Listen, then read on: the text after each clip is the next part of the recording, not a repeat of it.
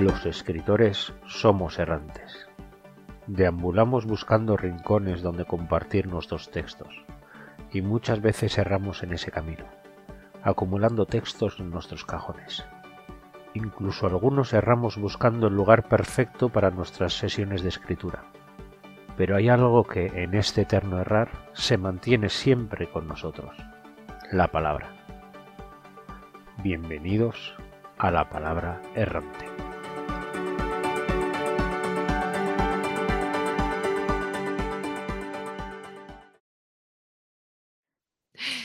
Buenos días, buenas tardes y buenas noches. Hoy es 8 de marzo, una fecha marcada en el calendario para celebrar el Día Internacional de la Mujer, que fue declarado por la Organización de las Naciones Unidas en 1975. Se conmemora la primera manifestación femenina celebrada en el año 1857. En el siglo XIX, las trabajadoras de una fábrica textil de Nueva York pedían la reducción de la jornada y el cese del trabajo infantil. Fue después, el 8 de marzo del 1908 en el Cotton Textile Factory de Washington Square, que encerraron a las mujeres que se negaban a trabajar para poder protestar ese día en el interior de la fábrica. Se declaró un incendio y murieron 120 operarias. Por eso lo celebramos, celebrar, lo recordamos justamente hoy. Hoy me he levantado y no precisamente dando un salto mortal, sino tarareando una canción Las que sois de mi generación muy probablemente ya la habéis oído, incluso acompañado con las palmas. Lunes antes de almorzar, una niña fue a jugar, pero no pudo jugar porque tenía que planchar. Así planchaba, así, así, así planchaba, así, así, así planchaba, así, así, así planchaba que yo la vi. Martes antes de almorzar, etcétera, etcétera, porque tenía que, o sea, no podía jugar porque tenía que limpiar Así se pasa la pobre niña el resto de la semana. Los miércoles lava, los jueves cose, los viernes barre, el sábado guisa y el domingo reza. Y quien canta la canción la va mirando y además se queda tan ancho, porque dice que yo lo vi. Pues como esta hay un montón de canciones machistas, y no solo para niños, sino también para adultos. ¿Recordáis la canción de los Ronaldos del 1987? Sí, sí. Ya sé que Laura y Tati a lo mejor no saben ni quiénes son. Ya lo sé, tú no estabas ni por esa. Si empezamos faltando aquí, mal vamos, ¿eh? Pues bueno, os digo, os digo el, eh, o sea, la, la, pieza clave, ¿no? Tendría que besarte, desnudarte, pegarte y luego violarte hasta que digas sí. Así estábamos. O bien la canción de Guns N' Roses. Eh, en la canción Used to Love Her, en la que el grupo canta sin tapujos, de castigar a la mujer de una forma tan violenta que si eres sensible te invito a que te tapes los oídos ahora mismo. Solía amarla, pero tuve que matarla, tuve que enterrarla, seis pies bajo tierra y aún puedo oír cómo se queja. Pues eso. Estoy hablando de canciones, pero el machismo se presenta en varios campos e incluso en el lenguaje. A veces es micromachismo, que según la RAE es la forma de machismo que se manifiesta en pequeños actos, gestos o expresiones habitualmente inconscientes. Seguro que habéis oído más de una vez ejemplos de violencia verbal contra las mujeres. Cuando un padre se dirige al hijo que está jugando al fútbol y como el niño parece que no chuta con la fuerza que su padre quiere, le suelta, eres un nenaza. O bien alguien se dirige a alguien y le dice, con lo maja que eres, ¿cómo has podido quedarte soltera? O cuando te preguntan, eh, señora o señorita, como si fuera tan normal ir preguntando por ahí si es un señorito o un señor. O si alguien te pregunta cómo lleva tu marido que tú ganes más que él. Estos son solo algunos de los ejemplos publicados en la fonoteca de la violencia verbal eh, eh, algunos micromachismos que soportan las mujeres, dejaré en la web de CIBA, el Centro de Recursos para Donas, del Spy Feminista, por si tenéis curiosidad y oír los audios directamente. No los pasamos aquí por, que no tenemos permiso, pero podréis oírlos. Y luego hay comentarios de gente que no que se considera machista, como yo soy feminista porque ayudo en casa. O el típico, yo no soy machista, me he criado rodeado de mujeres, que me parece igual a ese de yo no soy racista porque tengo un amigo negro. Para no irme más del tema, nos centraremos en el de hoy, que es la mujer en la literatura, desde el papel de la mujer en la mitología hasta el papel de algunos de los personajes femeninos que más nos han gustado o no. Y para empezar a hablar un poquito de libros, ¿no? Eh, pues hay muchos libros machistas de visiones, de visiones estereotipadas de lo masculino, como Poder, los hombres son de Marte y las mujeres de Venus, o relaciones tóxicas como 50 sombras de Grey o After de Anatut. En el capítulo de hoy hablaremos de feminidad, de empoderamiento, de mujeres que nos han impresionado tanto de escritoras como de personajes. Antes de presentar a mis compañeras, me gustaría dedicar el podcast de hoy a todas las mujeres que luchan a las que han luchado, a las que se han resignado o a las que ya no pueden luchar porque ya no están entre nosotras. Me gustaría dedicárselo a Elena Jubain, víctima de feminicidio, que la semana pasada había cumplido 49 años. Y ahora sí, le doy la bienvenida a mis compañeras. Buenos días, buenas tardes, buenas noches. ¿Qué tal, Rebeca? ¿Cómo Hola. Buenos días, buenas tardes, buenas noches. Pues aquí quería vestirme de morado, pero mm, no tengo el guardarropa como corresponde. bueno, somos, somos minoría, creo, veo. Sí, en fin. Ah, vale, gracias. Somos dos y un lacito. Quería, quería añadir una cosa. ¿Alguien ha escuchado la letra de Every Breath You Take de Police? Es esta también, es tela marinera, tela marinera. O sea que me perteneces porque yo soy Vaya. I'll be watching. I'll be watching you. Sí, sí, sí, además te estoy. Sí, hay muchísimas, hay muchísimas. O sea, me he centrado solo en dos, pero hay un montón. Hay un montón. el que se supone era tan moderno, con lo de bailar sobre tu tumba. Y, sí, sí. y, todos allí bailando. ¿Sí? Sin darle. Sí, sí, sí. En fin. ¿Qué estás leyendo? Eh, pues mira, ahora mismo estoy, me he subido a la moda de todo el mundo, de dos a la vez. y estoy leyendo por un lado el proyecto Hail Mary de Andy Weir mm. Y por otro el legado Hawthorne de Jennifer Lynn Barnes. ¿Y todo en inglés? Mm, y todo en castellano. Ah, vale, vale, vale. es que cuando dijiste ese del Hail Mary, y yo pensaba que estabas en coña. Pero sí, de verdad. sí. Yo necesito que cuentes más del Hail Mary. ¿Qué tal está? Está muy bien, ¿eh? Muy bien. me han hablado muy bien de Mary. Me he bebido las primeras 150 páginas en cuestión de tres horas. Espectacular. Pero ah, muy bien, además es que entra facilito. Muy bien, muy bien.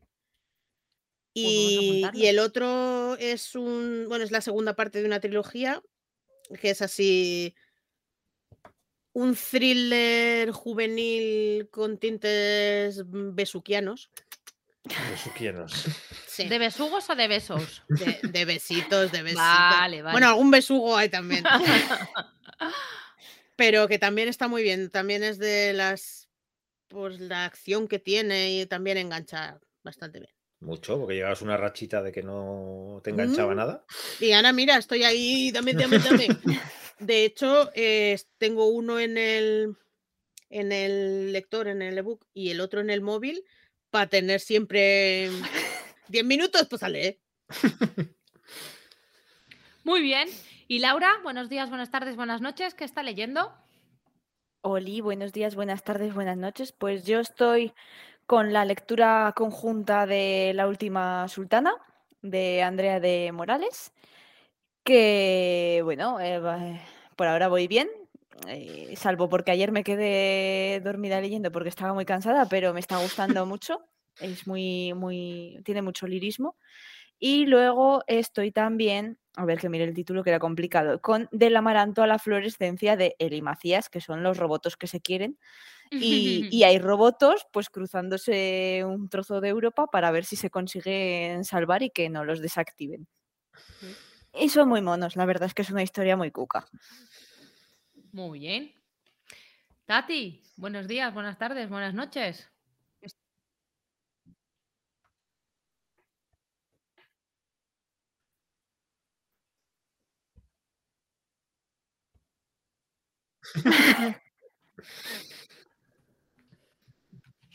No. No, estás mute. No estás mute. Yo, te, yo sí que te oigo. No has conectado tu, tu micrófono, ¿no? Ahora deberíais oírme. Vale, perdón. Makoto, pronúnciate, se, se la oye. se la oye, se, la oye. Debería, se debería. Eso te pasa cuando comentas cosas nuevas y, todo se te descuadra. Ahora, sí. Perfecto. Dice que estoy leyendo La Última Sultana, que es una novela que me esperaba que iba a ser, de una cosa y creo que va a ser de otra. ¿Vale? Yo me esperaba que iba a ser eh, intriga palaciega, explicarte unas cuestiones ¿no? de, de una mujer en poder, más o menos con más o menos poder, que pudiera hacer más o menos. Y de momento me estoy encontrando una relación romántica. Y estoy viendo a ver qué, qué tal, cómo se desenvuelve. Creo que es más sorpresa, porque no me lo esperaba eso. Y ya hablaremos cuando hagamos la reunión del club de lectura. Y me estoy a punto de acabar eh, Dato Oscura de Pierce, eh, Pierce Brown, ¿vale? Se me acaba ya la droga, me quedan solo siete horas y media, ¿vale? Se me acaba el Audible el día 14, o sea que estoy aquí corriendo para acabármelo. y de momento no he llegado a la susodicha escena del árbol, pero ahora cada vez que veo un árbol temo por la vida de todos los personajes. de momento estoy así. Muy bien, Aritz. Buenos días, buenas tardes, buenas noches. El único que está vestido aquí como la ocasión lo pide. Buenos días, buenas tardes, buenas noches. Ya eh, ¿Qué haces? Me estoy cargando el cargador. Me estoy cargando el cargador, ¿vale? Como su eh, nombre indica, para las de los que estáis en el podcast, está Monse ahí estirando de algo.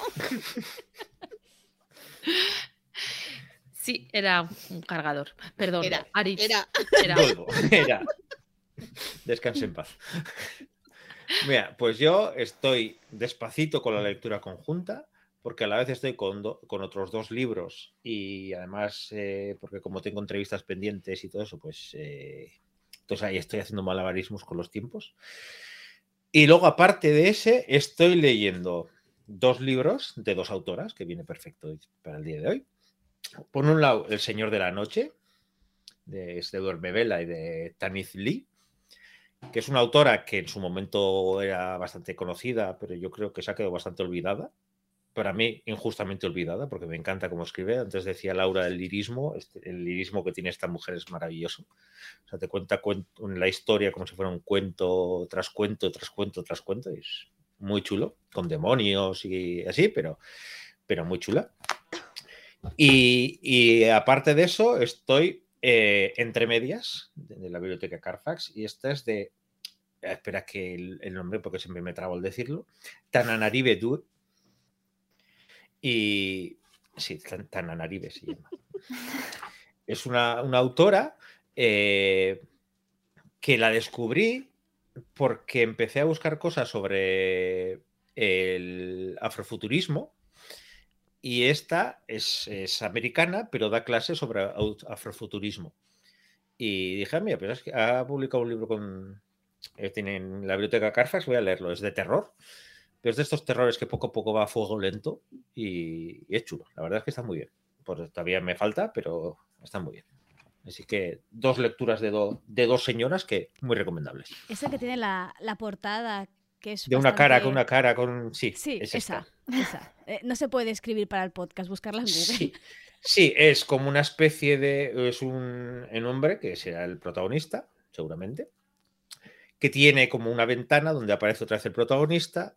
Además, la cara es bastante sombría del hombre.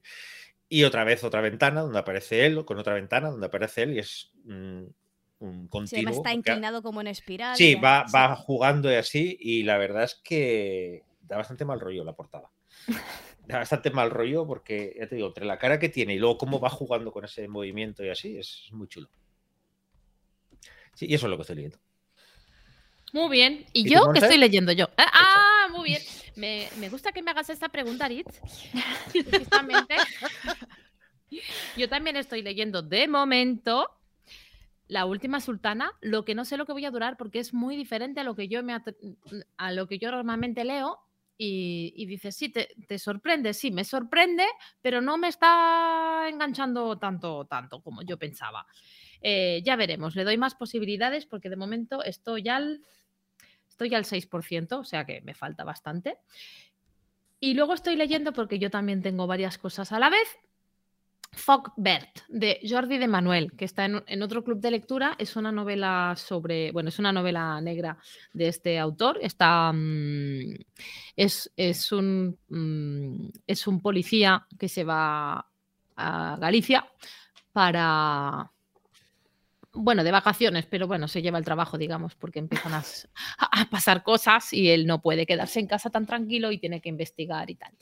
Y está bastante bien. Y luego me acabo de leer uno de, True Crime de Tura Sule, que es una, es una periodista de sucesos em, del diario El Pun, y de Alpantama Laid, sobre, sobre las cosas, crímenes, misterios y cosas y brujas y cosas que sucedían en el pantano de Susqueda. Y uno de los crímenes que pasó en el 2017, si no me equivoco, 17, sí, porque es que hay muchos. Hmm. Sí, la pareja que precisamente era del Maresma y, y que murió y que todavía no se sabe qué pasó. Mm, mm. Sí, es un crimen sin resolver. Y ya está, sin más dilación, vamos a por, a por lo nuestro. Afilemos los cuchillos. Venga, vamos, a eso vamos. A ver, chicas, chicos, chicas, chiqueses, señoritas, señoritos. vamos a ver, ¿qué es lo que... O sea, antes había, había empezado diciendo, ¿no? Que, que hablaríamos de feminismo en obras, novelas y tal. Y una de las cosas que a mí me gusta es la figura de la mujer, digamos, en la mitología, que de esto Tatiana sabe muchísimo, ¿no? ¿Qué nos puedes contar, Tati? La figura de la mujer, la mitología. Sí, venga, va, empieza.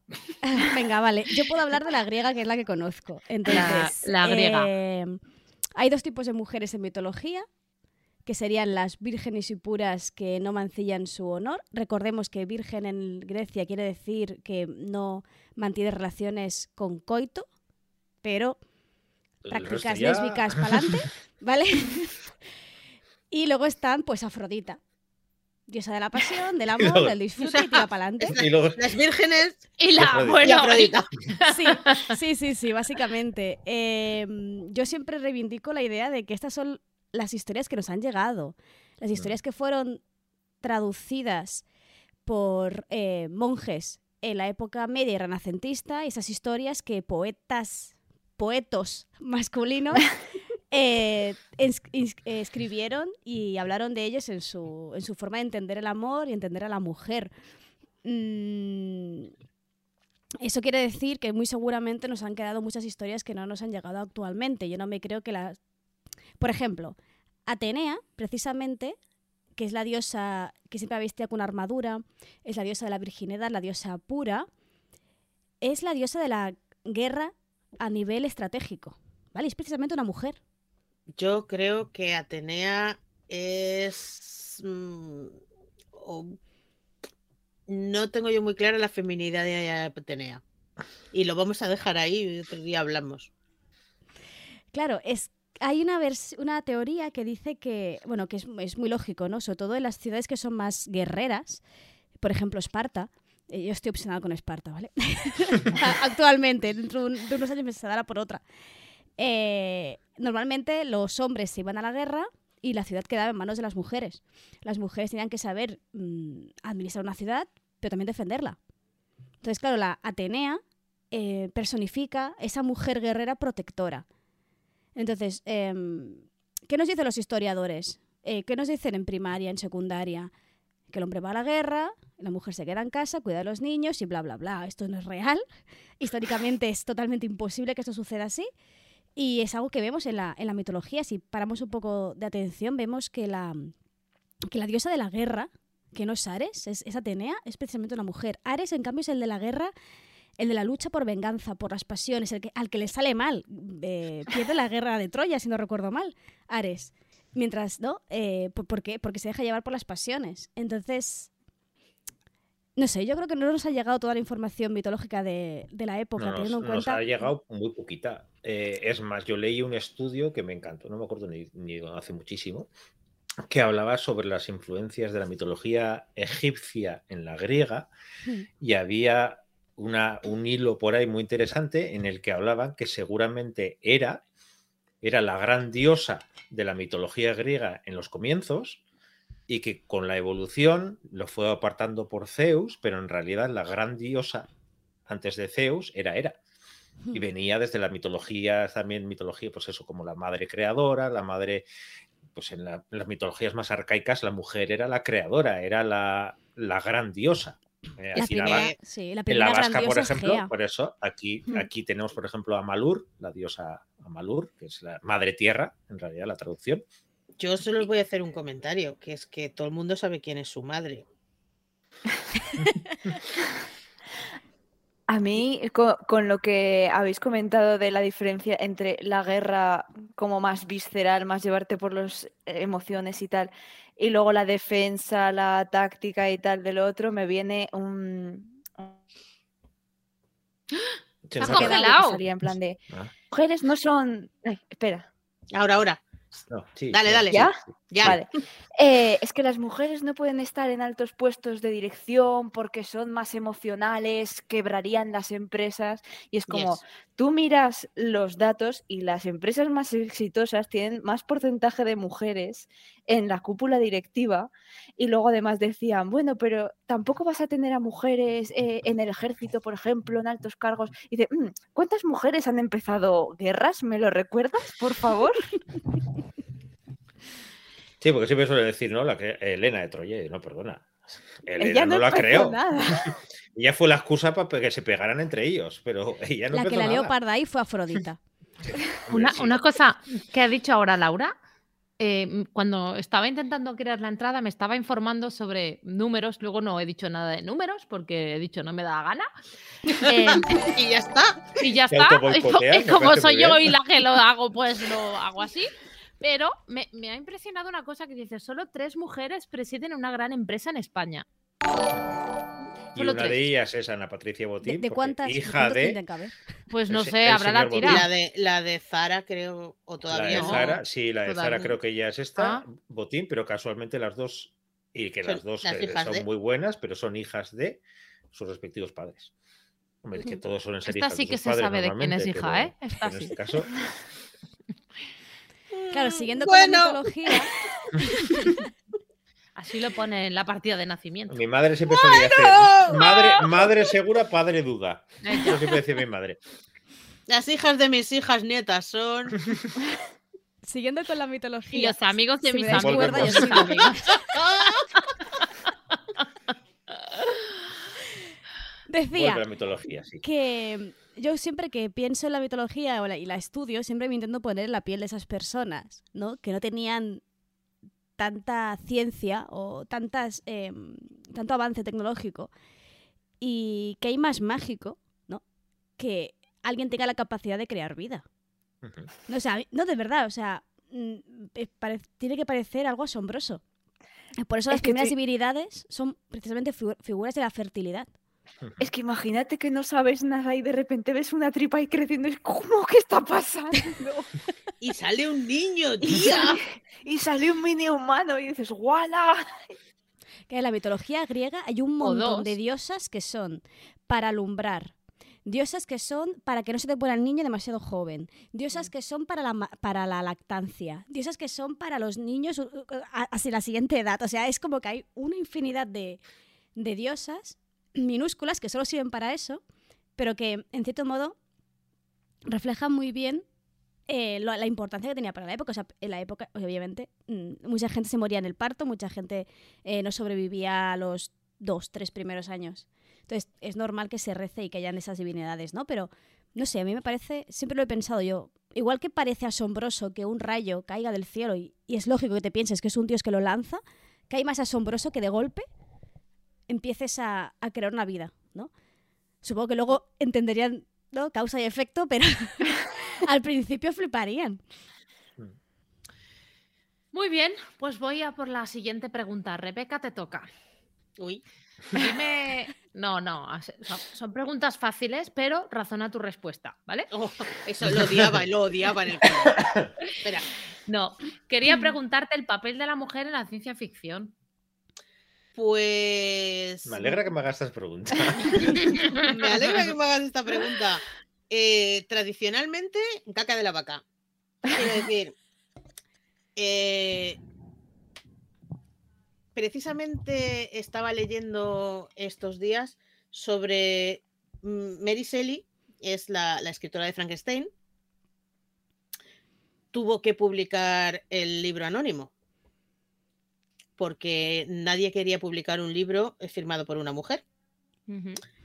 Em, Alice Seldon eh, publicó durante muchísimo tiempo con nombre masculino, James Tiptree Jr. Y esto es, curioso porque, eh, claro, tú eh, publicas con nombre masculino y pues hay gente que te conoce, ¿sabes? Era, era como, había rumores de que era una señora y entonces salieran eh, gente, autores tan consagrados como Robert ¿Señora o señorita? Era señora. Ah, ah, vale, vale, vale. tiene una vida, hice una, una, entrada sobre la vida de esta mujer que está en la, en la web y es espectacular desde que nace. ¿Vale? Que, que, en fin, es posible que fuera hasta espía. Muy bien. Y mm, autores de, género tan importantes como Robert Silverberg o Asimov eh, salían eh, diciendo, es imposible que sea una mujer. Es, eh, Silverberg dijo literalmente, la teoría de que Tiptree sea mujer es absurda. Hay algo ineluctablemente masculino en lo que hace. me, estoy imaginando la, cara de la mujer leyendo eso y diciendo, ojo mío, ¿dónde vas? Eh, Úrsula, Úrsula Le Guin era, era íntima amiga suya. Bueno, eran amigas por correspondencia, que en aquel momento era como muy. Y. Era el Twitter de la época. sí. hay, hay cartas, hay cartas que están, claro, descojonándose. WhatsApp. Eh, sí, luego Silver se las tuvo que comer, claro. Pero mm, llegó el punto, la presión, cuando se hizo público que era mujer, que dejó de escribir. Y cayó en una depresión gordísima, porque, claro, no es que la pusieran verde, es que fueron más allá, es que la destrozaron. Los que tiempo antes la estaban venerando como, oh, qué visión más novedosa. Luego la decían que, claro, ya decía yo que, Ah, sí, ya se notaba en este personaje que lo había hecho muy mal. Básicamente la edad de hora de la ciencia ficción era un campo nabos. Eh, sí. Y era eh, difícil para una mujer estar ahí. Y si eras una gran consagrada como Úrsula Calegrín. Uy, Calegrín. Calegrín, estaba. Una estaba deprimida y la otra estaba Calegrín. o como Octavia Butler, o pues mira, aún pero, no, pero a ver, incluso estabas en tu casa escribiendo libros, novelas y no encontrabas quien te publicara. Sí, incluso a ellas también les costó Dios y ayuda. Claro. A Úrsula K. le costó muchísimo poder publicar. Y a Octavia Valder, que encima era negra, no te quiero contar. Eso era pasarse la vida en modo difícil. Eso era pues ser mujer y encima racializada. Uh, uh, uh, un festival del humor. Ahora la cosa ha mejorado mucho, pero en determinados ámbitos sigue siendo un campo de nabos porque los nabos no pretenden que entre nada más. Y yo a Carmen Mola me remito, que no es ciencia ficción, pero es un escándalo. Sí, sí, sí. Es como... Qué asco. Y ya está. Y solo tengo que hacer un comentario al respecto del premio Planeta de Carmen Mola. Esos tres señores no han tenido una mujer menstruando cerca en su vida. ya está. Hasta ahí. Eh, Luchi dice que la mayoría de las portadas pulp son ilustradas por mujeres. En la época dorada de los 40 o 50, no. Y además hmm. solo eran mujeres semidesnudas. Y el papel de la mujer en la ciencia ficción era ser el objeto de deseo, el objeto de placer o la tontita del bote que había que salvar. Ya está. Mm, mm, mm. Dice Makoto, dice, seguro dirían, yo decía yo que por la forma de colocar las comas era una mujer. Claro, claro. ¿Y tú qué, Laura? ¿Qué me cuentas sobre fantasía? ¿Yo qué cuento? Pues, pues no lo sé. El papel de la mujer. Pues papel de la mujer, me puedo centrar e, en, personajes en vez de en autoras. porque lo que. Oye, que se nos ha vuelto a congelar. pues parece Frozen? es una mierda. Ya estás. que estás loca. Eh, que como yo lo que leo es fantasía reciente en los años, porque normalmente la más antigua o clásicos me, me aburre soberanamente. Más que nada por lo que comenta Rebeca, el papel de la mujer era básicamente pues ser el premio, ser lo que hay que rescatar, o en caso de fantasía, mm, eh, pues ser eh, la alianza con este reino, eh, pues te tienes que casar. O la bruja mala resentida. O la bruja mala resentida, e- exactamente. Es lo que hemos dicho. O virgen o, o puta, no, no hay más. Como, o una señora casada que puede irse por el lado de voy a trajinar cosas porque soy mala. O señora casada que es el bien y es una anciana llena de bondad, eh, pero de eso es más bien eh, el la figura de- del maestro, que suele ser un señor mayor con barba. Entonces no, no se lleva tanto una señora anciana sabia diciendo cosas. Pero bueno, e- en la rueda del tiempo hay muchas sabias. Sí. Bueno, Eso eso, fue- o, la, o el disparador de mujer víctima de las mayores atrocidades para que el hombre sí. sea el gran héroe. Sí. Eh, la- eh, lo de mujer en la nevera, mm, clásico donde los haya, y si haces eso, eres una persona vaga, que no, que no sabe. O sea, eres Perdón, yo me he perdido. ¿La mujer en la nevera? Eh, sí, es un, el tropo de que la mujer, pues eso, existe o para casarte o para que muera, Ah, vale, la. Sí, violen o sí, lo sí, que sí, sí. sea y sea e- el trauma del personaje masculino. Porque, oh Dios mío, Claro, mujer es el ha trauma para él, no para ella. Sí, sí, para ella, sí. evidentemente. O sea, tú mueres y encima e- eres el trauma para, para otro. Pero si solo hace falta ver las pelis de polis Walt Disney. borrachuzos y, Ah, por vale. ejemplo, no, Walt Disney no tiene madres. Por ¿Qué pasa con las madres de Walt que- Disney? Bueno, en las cargan la nuevas pelis de Disney hay personajes femeninos bastante interesantes. ¿eh? Ahora sí, De ahora las sí. nuevas, pero- claro. Sí. Blancanieves, pues no te vayas a mirar eso. Está Si nos en vamos a- 23 al años del siglo XXI ya, ¿eh? Ya, si nos vamos a, a lo clásico, pues eh, necesitas fundamentalmente que tu protagonista sea huérfano, porque si no, ¿cómo va a sufrir aventuras? ¿Cómo? Su madre no le dejaría, porque tendría razón. Venga, ya déjala hasta la aventura de comete la galleta, hombre. Pero si tenemos ahí a Caperucita, que su madre. ¡Ah, la tira al bosque! Venga, tira para allá. Claro, pero porque tiene que ir a ver a la abuela. Es en plan de, no, no hables con nadie, ten cuidado con el lobo. Sí, sí, sí, sí, mira qué rara está la abuela. Tiene una cara muy rara. Hace, hace mucho que no la ve o, o le hace falta gafas a Le Caperucita, hace- ¿eh? a la abuela le hace falta depilarse el bigote un poco, creo. Ya, ya, que pinchas un poco al darte besos. Ay, ay, ay. Bueno, Es yo me sobre todo es que eh, leyendo... Yo leyendo ahora a autoras nacionales y jóvenes, sobre todo, eh, hay mucha variedad de personajes femeninos. Hmm. Eso es un, un triunfo, una reivindicación que tenemos y que está muy bien, sobre todo en, en las editoriales ma- más, pequeñas, más independientes, que sí que apuestan más por eso en lugar de ir a por lo comercial de protagonista un poco insípida. Eh, entonces, pues hay cosas muy las chulas. No, lo típico de yo no era una chica normal. Era especial y No- diferente. No soy como las demás.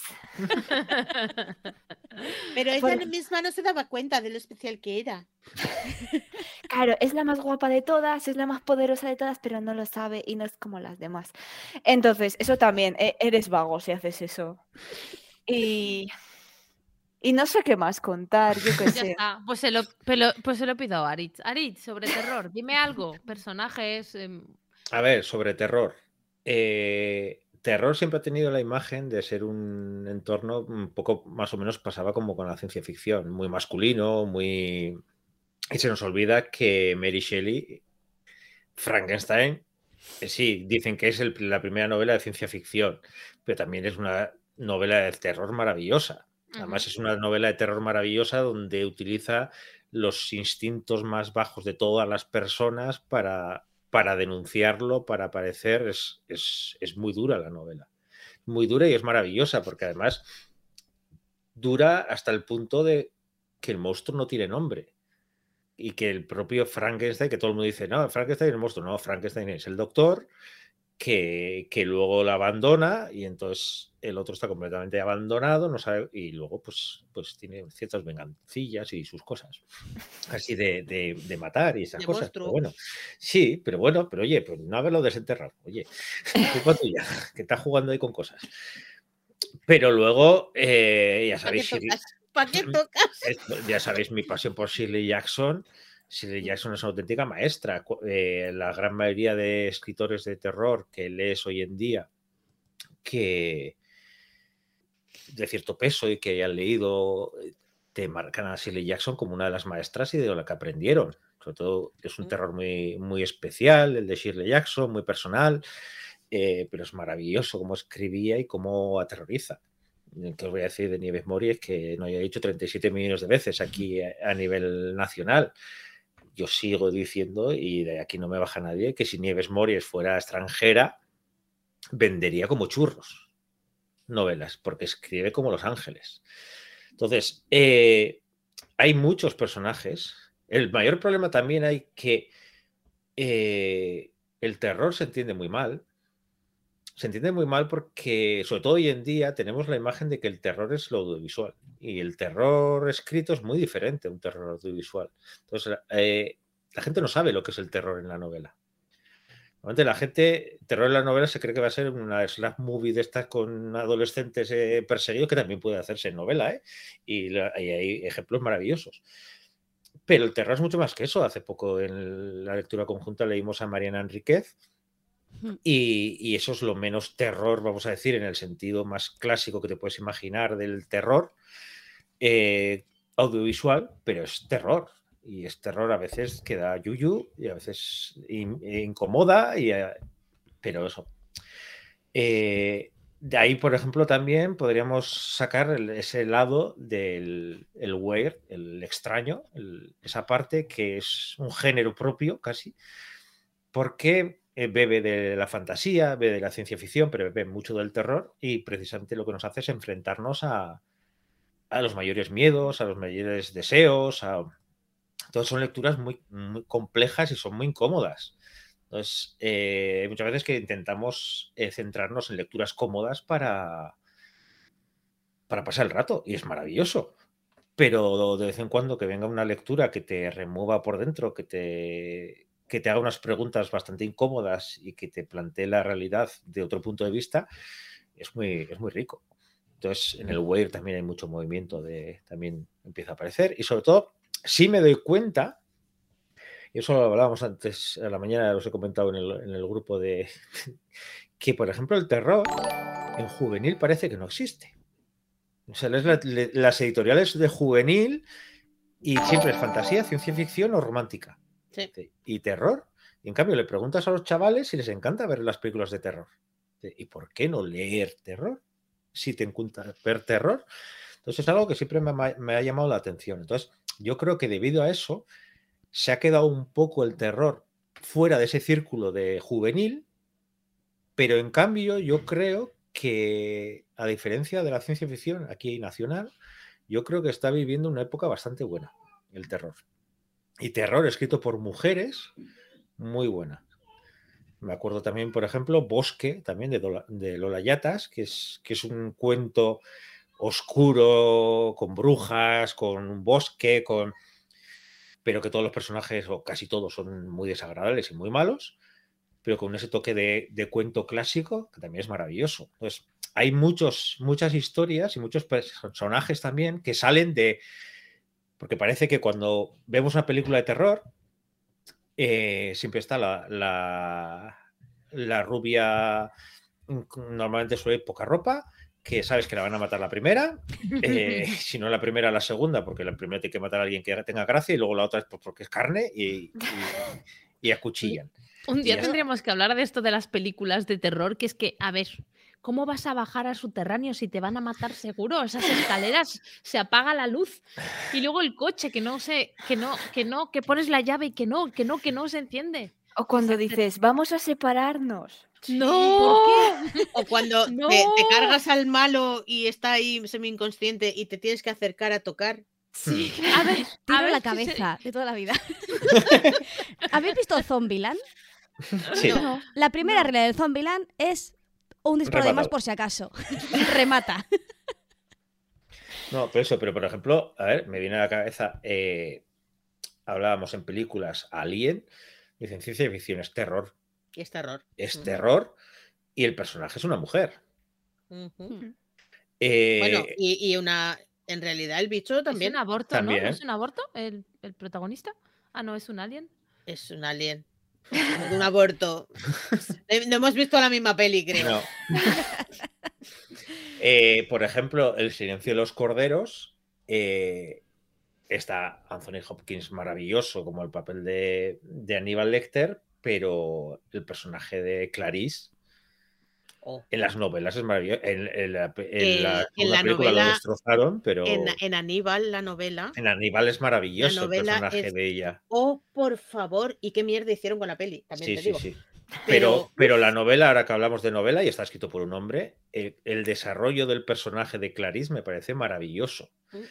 Eh, se ha llevado mucho el nombre de, eh, sobre todo por la interpretación de Anthony Hopkins, eh, Aníbal, o luego en la serie también, el, el nombre este que no puedo decirlo nunca, el, el Mikkelsen. Mikkelsen este, Mikkelsen. que es- también lo hace genial, pero la, la segunda novela merece la pena para ver el arco de desarrollo de, de Clarice y es brutal. Y, y es terror, y, es- y esa novela es terror. Entonces, eh, yo creo que lo que hay que hacer es vencer a esas imágenes de que tenemos de- que el terror es muy masculino, que el terror es... Y, y hoy en día... de una autora catalana, Montse tal vez la conoce, no me acuerdo el nombre, creo que era mm, Víctor Catalá, creo, que escribió un relato que era La infanticida, que es un relato muy crudo de cómo una mujer se queda embarazada y frente a una familia que sabe que la va a apedrear hasta la muerte, porque cosas que pasan, por haberse quedado embarazada antes del matrimonio, decide parir a escondidas en el molino de su casa y tirar el bebé al molino para que crac, crac, crac, crac, crac, crac, crac, ¿vale? Sí. La encuentran, ¿no? Y lo que le hacen es, pues, el destino que, a la que ella estaba huyendo, la acaban apedreando y muriendo. Claro, presenta este relato, creo que era, no me acuerdo si era Víctor Catalá, ¿eh? Sí, sí, Víctor ¿Sí? Catalá. Sí. Lo presenta, ¿vale? Es Otra, Catarina otra Albert. mujer. Otra Albert. mujer que, Otra que mujer escribía publicando con seudónimo de hombre. de hombre. Se, ella pe- pedía que siempre le trataran en masculino y vestía como hombre, o sea que es como un poco... No queda claro. El caso, el caso sea como fuera, eh, en la época dijeron, maravilloso este relato, no sé qué.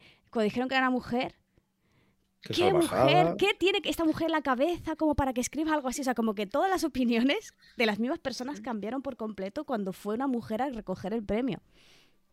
Es Ahí tienes eh, eh, la, la diferencia, el sesgo entre que a- algo lo haga un hombre y que algo lo haga una mujer, que eso es algo que se ve mucho en personajes masculinos. Si un personaje masculino pues se pone a hacer no sé qué salvajadas, eh, se tira no sé cuántas para conseguir sus objetivos, hace lo que sea.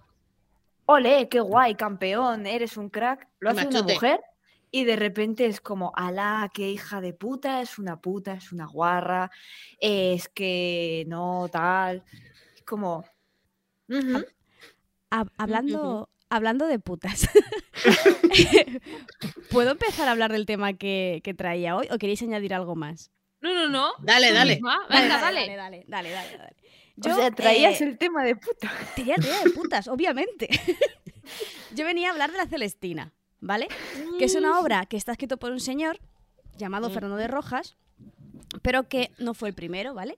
Pero que pone en el centro de la historia a un personaje que no suele ser habitual ni siquiera hoy en día, que es una mujer vieja, una vieja puta, literal, ¿vale? O sea, una, una, puta lo- ya vieja que ya no en el- sirve.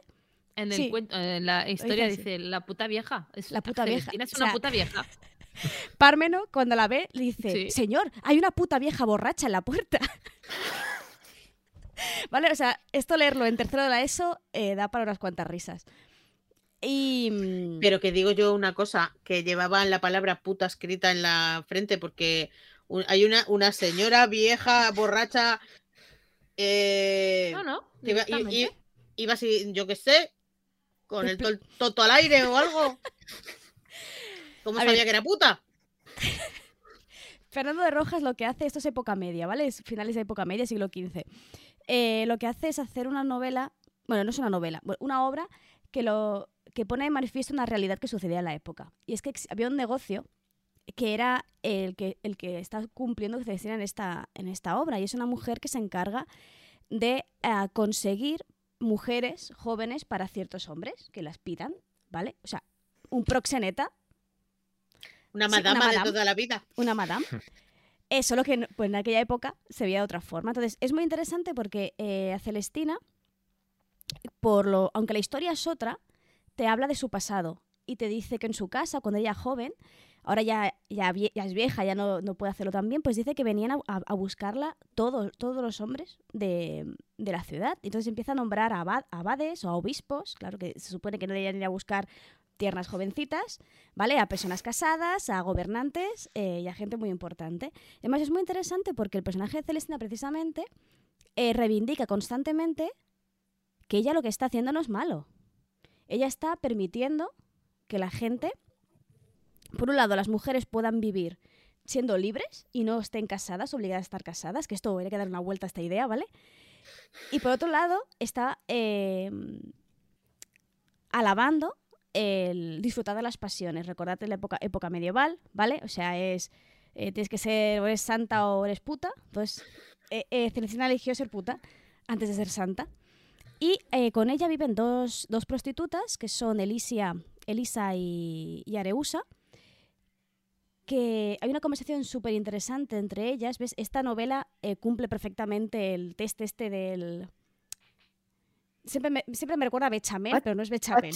Algo así. Sí. cómo es. Bechamel, el test de Bechamel. El test de Bechamel. el test Bechamel eh, porque hablan de otras cosas que no sean otros hombres y con otras mujeres, ¿vale? Por ejemplo, entonces hablan de, de cómo ellas han conseguido tener una vida libre, de hacer lo que ellas quieren, ah, tienen su propio negocio y pueden vivir libremente y además son queridas por la comunidad, porque por mucho que, es, que todo el mundo sabe que son prostitutas, eh, tienen un lugar respetado en la sociedad. Em, a la Celestina acuden mujeres que quieren abortar sin que se den cuenta que han abortado, mujeres que necesitan que les reconstruyan el, el Virgo, ¿no?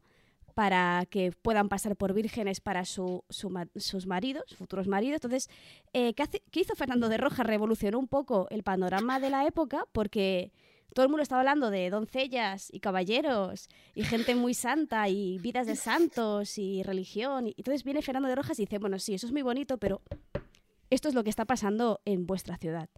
Esto lo hay en toda, hay una Celestina en cada ciudad medieval y hay una Elisa y hay una Areusa en, cada ciudad. Entonces es súper interesante porque desde la época griega mm, venimos eh, leyendo y bueno, leyendo, eh, no, escuchando y viendo representado personajes que son meretrices, dicho así, eh, que básicamente es una mujer que se quiere aprovechar de ti para sacarte el dinero y es mala, mala, malísima. Y ahora te pone a Celeste y te dice, a ver, tan mala no soy, ¿sabes? Yo soy lista, además es lista, inteligente, es capaz de manipular a cualquier persona, pero tampoco a malas, en el sentido de, es que yo quiero vivir esto. Entonces te lo dice tal cual. Tú quieres a esta muchacha, vale, te voy a sacar todos los duros que pueda, tú tienes a esta muchacha, pero yo quiero vivir bien. Entonces, es, una, es un personaje que es, es un personaje súper profundo y en verdad está reivindicando el papel de una puta. Y te está dando esa, esa importancia que no es tanto solo me interesa conseguir el dinero de este hombre porque quiero destrozar la vida. Es no, no, no, es que yo quiero vivir de esto y la Celestina lo consigue. Que haya un final trágico, más o menos moralizante, porque la Celestina, además de ser puta, es bruja, invoca al diablo y entonces el diablo se lleva a todos los personajes y los mata también. Alerta, spoiler. Casualidad, pero bueno, ¿sabes? ¿Vale? Eh, Después de no sé cuántos siglos podemos hacer un spoiler, ¿eh? Yo creo, que ha dado tiempo, ¿eh? Ha dado tiempo a leerse la Celestina. Eh, y relacionado con esto, también me gustaría reivindicar, no sé si habéis leído a Robin Hood. No sé si la conocéis. El asesino... No, porque está descatalogada. Está descatalogada. Yo, le, encontré en una tienda de segunda mano. Pues es, eh, editoriales pequeñas, eh, los derechos de publicación de Robin Hood en España ya no los tiene nadie, así que por favor, ¿qué os cuesta traerlas a España? Digo, hay un personaje en la segunda saga, la saga de las leyes, de, las leyes del mar, que es la puta del, rey de los, de los ladrones, que se llama ETA. O sea, E-T-T-A, ¿vale? Y hay una frase maravillosa que dice así, dice, hablando ella de sí misma. Se refería a sí misma como una puta. Manejaba las palabras como una espada con la que destrozaba todas las ideas preconcebidas de lo que era. Porque esta mujer empieza siendo simplemente una mujer que trabaja en un burdel y se acaba convirtiendo prácticamente en la reina de los, de los piratas. Sin entrar en spoilers, ¿vale? Y entonces este, esta mujer acaba convirtiéndose en un personaje pasivo que sirve para complacer los, los deseos de un hombre a convertirse en prácticamente un igual en, a ojos de los, de los hombres de, de, este pirata que es Kenneth, ¿no? Entonces vemos cómo este personaje crece y ella misma, cuando le dicen, es que eres una puta, dice, sí, ¿y qué? Claro. dice, sí, ¿y qué? ¿Qué problema tienes con eso, no? Porque, y me parece muy interesante porque desde la época media nos vienen diciendo que o somos santas o somos putas, no hay punto intermedio. Entonces, hay muchos personajes en la literatura, desde, desde el, siglo XV hasta la actualidad, que vienen diciendo sí, ¿y qué? Sí, como... Me interesa mucho. o eres una... Perdón. o eres una mojigata o es una prostituta, sí. Sí. Y esta, esta es mi defensa a, las putas. no hay más preguntas, señoría. En la literatura. ¿Vale? En el sentido de que pues, son personajes muy, muy. Además del personaje de la bruja, ¿vale? Que ya no me quiero meter ahí porque si no, no acabo de hablar. Eh, me quedo yo el pocas para mí. Pero eh, el personaje de la prostituta pues me parece que ha pues evolucionado. habría que hablar sobre las brujas y por mm. qué en realidad se las perseguía. Y por qué tienen el San Benito que tienen. Y no tiene nada que ver con invocar al Satanás y que venga Satanás y se lleve a nadie. Y nunca mejor dicho lo de San Benito. Oye, ¿para cuándo el programa de brujas? Pues hay que hacerlo. Mm. Mételo en la agenda, Monse. Pues venga. Para el solsticio de. Para... Hoy para el equinoccio. Para San Juan, para San Juan, ¿eh? Para San, Juan, sería ideal. Mm, pues, sí. pues ya está. Pensado. Además, una cosa muy que no tiene nada que ver con lo del programa de hoy, pero eh, yo recuerdo la, o sea, una vez analizando el léxico de la lengua catalana, eh, decían que hay algunas palabras que se utilizan en femenino y la terminación en catalán es ot cuando no existe el masculino, o sea que se ha creado a partir del femenino. Y es verdad, bruja es bruja, bruchot. Puta, putot. Eh, todas estas cosas, ¿no? Que. Sí, sabía. Pero no como putu sino como... bueno, pero eh, eh, es como hay palabras que las dices en femenino, perro, ok, perra, zorra, zorra. zorra. Mm. El, lenguaje está cargado semánticamente y si no, no me digáis que no nos está quedando un programa cojonudo. Sí. Que otras veces podía haber sido un coñazo. Sí, sí. O es polla o ese tipo de cosas, sí.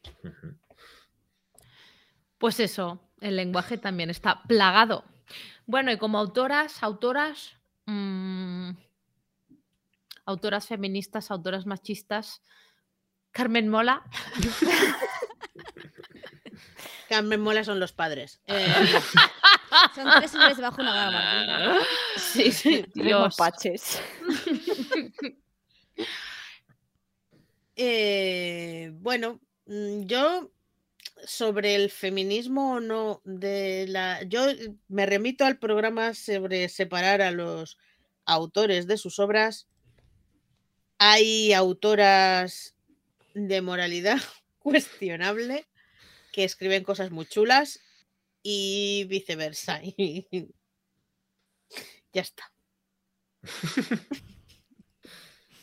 Ahora me congelo yo vale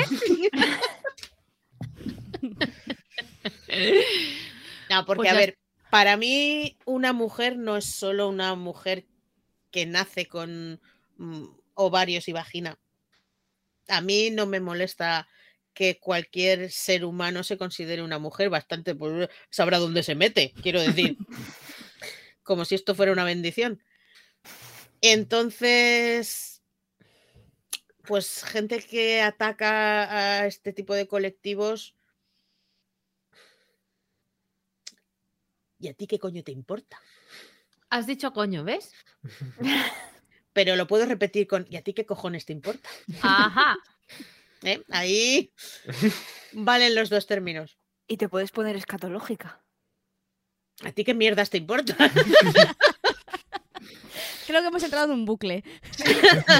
Pero es verdad. A mí, ¿qué más me da?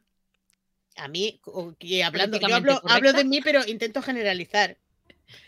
¿Qué más me da ni la orientación sexual, ni el sentimiento de género, ni eh, la preferencia sexual de nadie mientras no sea yo y yo, o sea, mientras a mí no me afecte, ¿a mí qué más me da? Y ya veré yo si me afecta qué opino al respecto, y ya está. ¿O no? Eh, es que creo que sí, hombres o mujeres y tal, lo que ahora no recuerdo quién fue que dijo lo que tú, o sea, lo que no se puede considerar, o sea, se puede considerar machismo, en este caso, es cuando, cuando tú ves una cosa, oyes una cosa o hay una, un cliché, ¿eh? transfórmalo al masculino. En ese caso, ¿te, parece, Mm. ¿te parece una cosa bastante hortera, eh, denigrante? Se ¿O puede no? usar para comprobar si lo que estás leyendo es tóxico o no. Hmm. Sí. Si tú le das la vuelta a los personajes y donde está la chica pones a un chico y viceversa, y, piensas, y piensas, "Oh, es que eso- no, eh, ahí no, nene caca, Eso no está bien. no está bien. Pero con Yo- un montón de cosas, incluso publicidad. A ver, también estaba pensando en la publicidad, ¿no? A ver, ¿cuántos productos, cuántos productos nos están diciendo, se nos están vendiendo antiarrugas para mujeres, anticanas para mujeres, eh, depilarse para mujeres? Bueno, no pe- sé, pero hay un montón de cosas que dices, "Mm, bueno, ¿y? Yo ¿y, echo de y la crema la de hora- manos para hombre? Es decir, Sí. Ah, sí, hola, ¿tienes manos distintas a las mías? ¿Necesitas que tu A ver, de a ver, más a ver, Aritz, Es que muéstranos la, la neutrógena. Cinco dedos, cinco he dedos. Dicho la, he dicho la marca, quizá no debería, pero me acuerdo del anuncio de que era un rudo pescador del norte. Que ahí con la barca, es que yo trabajo muy duro y mis manos sufren. ¿Te has puesto a fregar? Pero no solo eso, dice, o sea que solamente yo ese anuncio lo veía y decía, a ver, ¿cuánta gente pesca bacalaos aquí? Como para necesitar una crema específica para pescadores de bacalaos. Pero que no, me entiendo. jodas, has metido las manos después de la fregada de todo el día. ¿Y sabes cómo se te queda? A mí hay una clase de anuncio que me llama mucho la atención, ya no solo de las cremas que te separan si es para hombre o para mujer, es que, por ejemplo, eh, la- los comprimidos o lo que sea para el estreñimiento solo salen mujeres. Mm. La madre que los parió de verdad. ¿eh? Salvo el yogur para hombres, que entonces es como decir, pero es un yogur, no es estreñimiento, es para que vayas mejor, para, para nivelar. Yo echo de menos eh, anuncios como el de la hora de la Coca-Cola Light, por ejemplo. Hmm. Que, Ese que miraban por la ventana y Sí. se iba quitando la camiseta y tal. es la Bueno, este estaba bien. Alegraba la vista. Es que, vamos a ver, dicen, es que mm, cosificar a los hombres te jodes.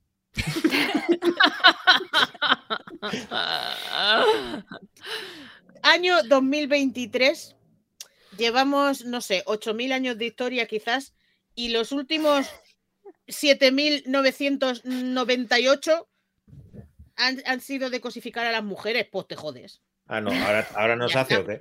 que no voy a, eh, sí, exactamente, como si ahora nos hiciera, pero que yo no tengo que ponerme a la misma altura o no sé qué, no sé cuántos de altura. Aquí que, que vamos a recuperar el tiempo perdido, cojones.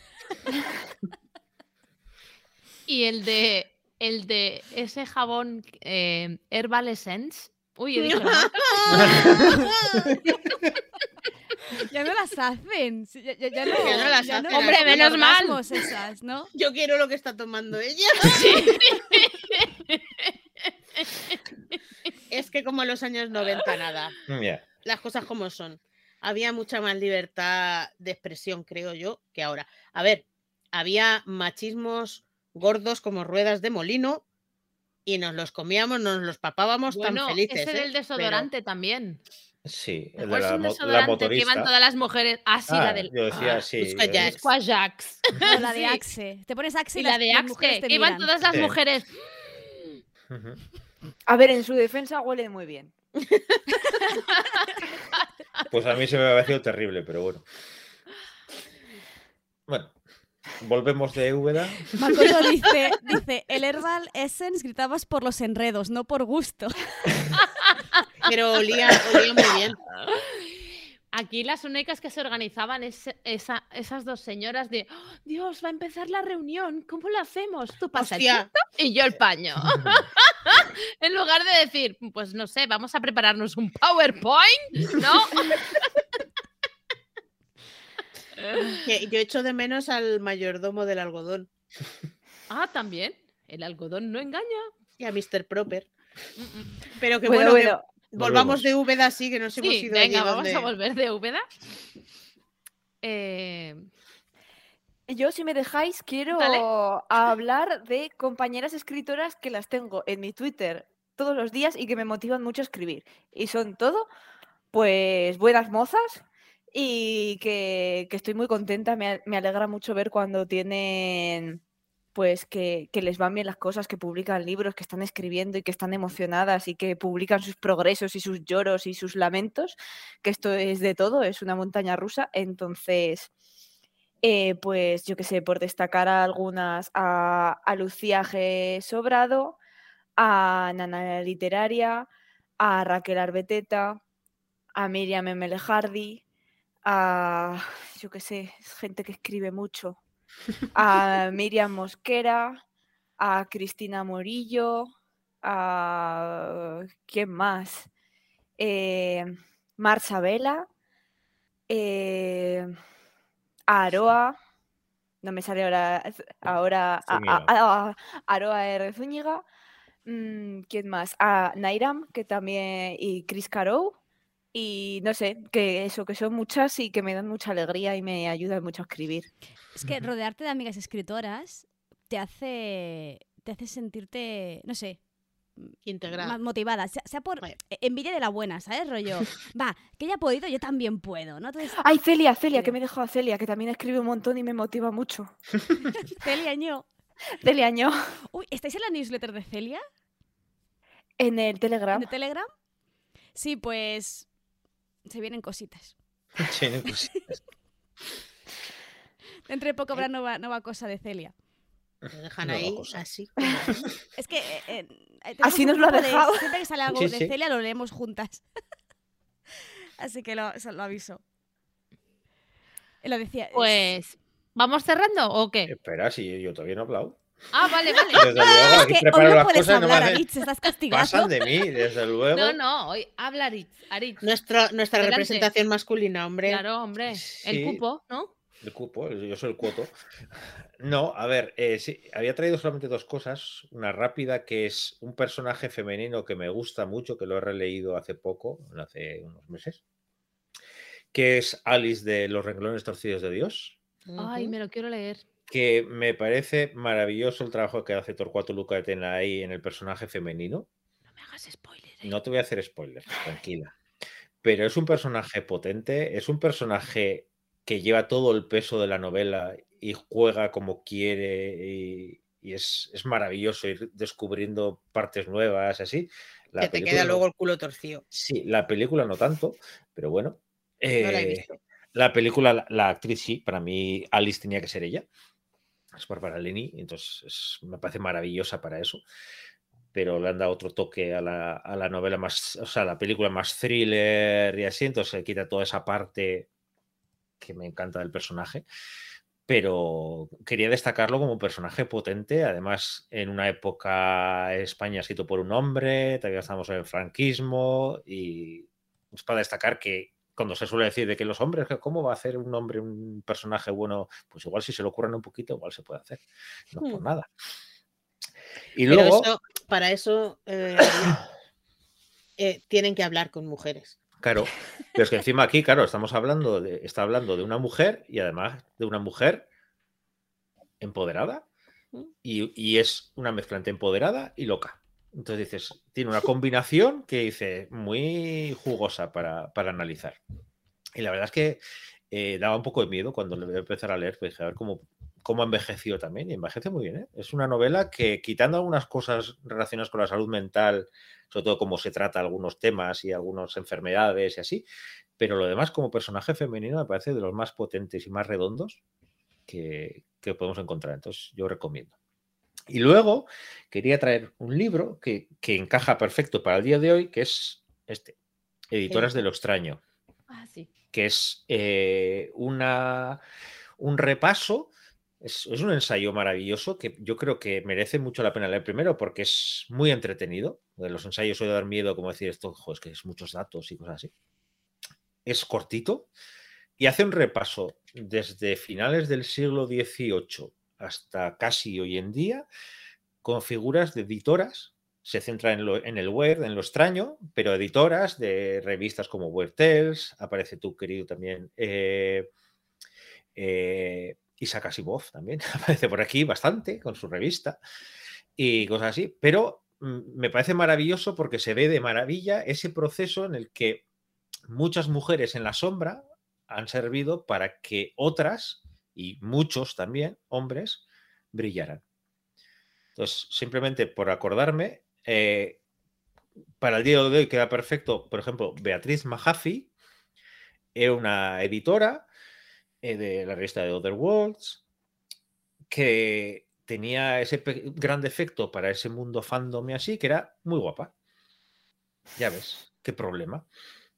Para que nos hagamos una idea, ponen un momento que dicen de que la descripción que hace un, un escritor sobre ella, dice, vea en mi opinión, es una mujer encantadora, simpática, tranquila, decorativa. Decorativa decorativa. Y estamos hablando de una editora. La puñalada. Sí, sí. Pues dejo por escrito esa palabra. Eh, pero es de las primeras, estamos hablando años 50, de las primeras que luchó por el papel de las mujeres, por la igualdad, eh, por meter temas feministas en las novelas, por apoyarlo. Apoyó a Úrsula Caleguín, a nuestra querida Joana Ras, que tantos disgustos nos dio la primera temporada. eh, capítulos enteros. Hmm. Eh, y luego, Cele Goldsmith, también me quería acordar de ella porque es la que apoyó de verdad a Leguín, porque Leguín en aquella época eh, la rechazaba a todo el mundo. Decían de que, que, que, que escribe ¿Dónde vas? ¿Dónde vas? Y ahora que estábamos hablando de Carmen Mola y compañía, mm. esta mujer en los años 60 fue la primera editora, fue editora de Amazing y de Fantastic, que dijo, fuera seudónimos. Si mujeres vais a publicar conmigo, personas como Úrsula K. como un montón de mujeres, vais a publicar con vuestro nombre. Porque quiero demostrar que la maestría no tiene que ver con el sexo, sino tiene que ver con la manera de escribir. Entonces, a muchas autoras que hasta entonces escribían relatos en revistas con seudónimo de hombre, empezó a aparecer como mujeres. Y luego, sí, dime. Que lo que está costando que eso cale, ¿eh? Hmm. Ah. Porque aún, no cala. Sí, sí, sí, no, no. Luego hay otra que es eh, que esa igual habéis visto alguna foto, sobre todo si habéis visto fotos de Isaac Asimov y así, que era Judy Lynn Benjamin, era una mujer eh, que tenía acondroplastia, nació con acondroplastia, con muchísimos dolores y así, y era una de las, según dicen, que tenía unos ovarios, tenía un carácter, con era lógicamente le faltaba de muy bajita de, altura, dice, pero que nunca, o sea, que al revés, que cada vez que un hombre entraba en su despacho, el pequeñito era el hombre siempre. Dice, no solo eso, eh, hay una historia que no voy a contar mucho para que leáis el, el de ella con Asimov y el hombre bicentenario. Para que sepamos que el hombre bicentenario, esa idea, eh, pues igual Asimov, Asimov, eh, igual había alguien más por ahí. Y luego, una última, ahora que estamos con ese boom de la ciencia ficción asiática, sobre todo la china, y que parece que los pues hay muchos autores chinos y así que vienen, pues de Ken Liu, desde, no sé, muchos que, estamos leyendo ahora, pues todos esos llegaron a nosotros gracias a una mujer que se llamaba Yang Xiao, era una editora y que en, pleno, en plena revolución cultural publicaba una revista sobre ciencia ficción cuando la ciencia ficción estaba muy mal vista allí y se empeñó en que la ciencia ficción china tenía que leerse en el mundo. Y fue capaz de presentarse, fue hasta San Marino para, para presentarse ahí, dice, no, sé si eran 17 días o no sé, casi, o casi un mes en tren, para presentar ahí, para demostrar de que la, ciencia ficción china merecía la pena. ¿Y fue a San Marino? Si no hay nadie hasta San Marino. San Marino. sí, porque había ahí una. No sé, habría alguna convención. ah, vale, vale. De ciencia ficción, y se fue allí. Y, y si hoy en día nos maravillamos todos y vemos qué diferente es la ciencia ficción oriental y la china y que todos los matices que tiene y todos los autores y parece que aparecen por todos lados, todo eso ha llegado a nosotros gracias a una mujer. Para que veamos que como muchas mujeres en la sombra, porque hoy hablábamos mucho de autoras, de personajes y así, pero también que, quería traer ese, esa otra parte que muchas veces no sale en las revistas, no salen en las fotos, no salen o no salen los recordatorios que solemos hacer muchas veces en, las redes sociales, en Twitter, en esto, que dice, mira, me acuerdo de esta autora, de esta autora, de esta autora, y dice, ya, claro. Y las editoras, y las correctoras, porque la mayoría son mujeres, y traductoras, y ilustradoras, eh, que un libro son muchas más cosas. Y parece que si queremos poner el foco en la mujer, pero vamos a poner también el foco en todas las mujeres, que muchas veces se parte los cuernos para que salgan los libros. Y muchas veces se parte los cuernos para que salgan los libros en la sombra y metiendo horas y muy mal pagadas, mientras que otros haciendo mucho menos están bastante mejor pagados. Añadiría las distribuidoras también. Distribuidoras, libreras. Eh, y ahora eh, no nos tenemos que olvidar de las lectoras. También. Porque las mujeres leen más que los hombres. Sí. Sí, que es algo curioso, que a mí siempre me ha parecido curioso decir, leen muchas más mujeres, pero en cambio, normalmente eso están las grandes, pero las que decidían, los que decidían qué libros se publicaran eran hombres. Mm. Entonces, sí, lo lógico sería que fueran mujeres, ya que el, mercado era máximo femenino.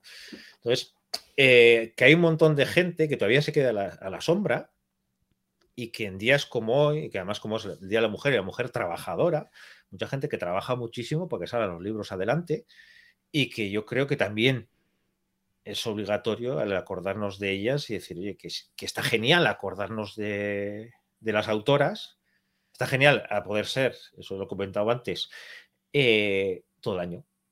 Agentes literarias, dice. Sí, también. que, no, que no me vengan ahora las grandes distribuidoras y todo eso a poner carteles diciendo, sí, porque publicamos a estas autoras y a esta, esta, estas, y el resto del año se olvidan de ellas. Eh, pues... Hay gente que pondrá, publicamos a todas las escritoras, dirán un montón de nombres, luego Carmen Mola entre ellas. Sí, sí, sí, sí. ¿Cuántas Cármenes Molas nos estaremos tragando sin saberlo? Mm. Y me da rabia porque Em, hay muchas mujeres luchando, muchas mujeres luchando para que otras mujeres tengan hueco y que un hombre se haga pasar por una mujer no es reciprocidad. No, y sobre todo porque, o sea, si a mí me, llegan a decir en, sus inicios, mira, que un hombre escribió por mujer porque quería hacer un homenaje, no sé cuántos, y yo qué sé, lo que sea pero que cuando ya eres archiconocido, que te dan el premio Planeta y de repente, uy, si somos tres. Y dices, eh, perdón. Y casualmente ese año se multiplicó el premio Planeta también para que llegara más, porque había que dividir entre tres y, si no iba a quedar un poco mal. dices, eh, eso es después? Entonces, eh, somos tres y con bigote, dice Lucía. sí. Pues es muy triste, sobre todo porque. Uno de los episodios más tristes de la literatura española. Sobre todo porque si, si miras un poco la vista atrás, la gente ha usado seudónimos por vergüenza algunas veces, pero la mayoría porque si no, no publicaría o por miedo. Hmm. Entonces, que utilices de manera eh, económica un gesto como el, seudónimo, sabiendo que hay mucha gente que lo ha utilizado y lo sigue utilizando por miedo, porque no puede publicar ciertas cosas, o por simplemente porque piensa o pensaba, y por desgracia muchas veces es verdad, que siendo mujer no no podría publicar eso, Entonces tú siendo hombre, que no creo que, al menos a mí, nadie me ha pasado un email diciéndome, oye, tú eres hombre, no puedes escribir esto, ni te, ni te, van a publicar esto. Bueno, en el género de la romántica y la erótica hay muchos hombres que tienen que publicar con seudónimo femenino porque es un, es un género que se cree que solo podemos escribirlo nosotras y que nosotras solo escribimos eso. Esa es otra. Ya. Sí, pero eso es, pero eso, yo también habría, habría que ver también hasta qué punto es parte de eh, cómo está montado el negocio. Es decir, de que como es literatura femenina, no, puedes, no podemos decir que lo escribe un hombre, porque claro, si, si una literatura femenina puede escribirla a un hombre, ¿por qué una masculina no puede escribirla a una mujer? Claro. ¿Qué cosa? ¡Oh! Pikachu se, se desmonta todo. Entonces hay que seguir montando eso que la, romántica es cosa de mujeres. y, por eso, y por eso la ciencia ficción, como decía antes Rebeca, era, como vulgarmente se dice, un campo nabos. Eh, en la época de Asimov y compañía, y esos, en ese libro también aparece un montón de historias de esos que, vamos, eh, para, para coger palomitas. Es una sitcom auténtica. Pero que nos demos cuenta que si queremos romper de verdad techos y queremos romper cosas, que lo que no se puede hacer es alimentar lo que se supone que romper. Entonces no podemos alimentar el. No, no, las mujeres ahora pueden publicar lo que quieran. Entonces, ¿por qué coño ha escrito durante no sé cuántos años vendiendo no sé cuánto tres hombres como si fuera una mujer? Vamos a ir cerrando porque me estoy encabronando. Vamos a ir cerrando, vamos a ir cerrando. Voy a, voy a empezar con mi discurso final, ¿vale? Discurso. Crema masculina para manos de pescadores del norte y cerros de Úbeda han patrocinado el programa de hoy.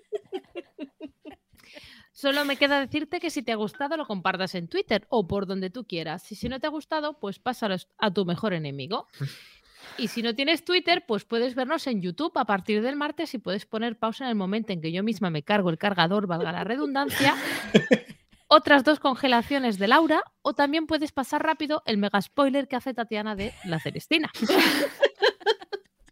Si lo tuyo es más de escuchar, porque esto originariamente era un podcast, puedes encontrarnos en cualquier plataforma de podcast, Evox, Spotify, Google Podcast, Apple Podcast y todo lo que termine en podcast o en nuestra web, lapalabrerrante.com. Lo que podrías hacer para que continuemos creando y compartiendo contenido, aunque es muy triste tener que pedir, pero es más triste tener que robar, es ponernos un me gusta al Evox o una opinión en Spotify o Apple Podcast. Y también se pueden suscribir con el Prime.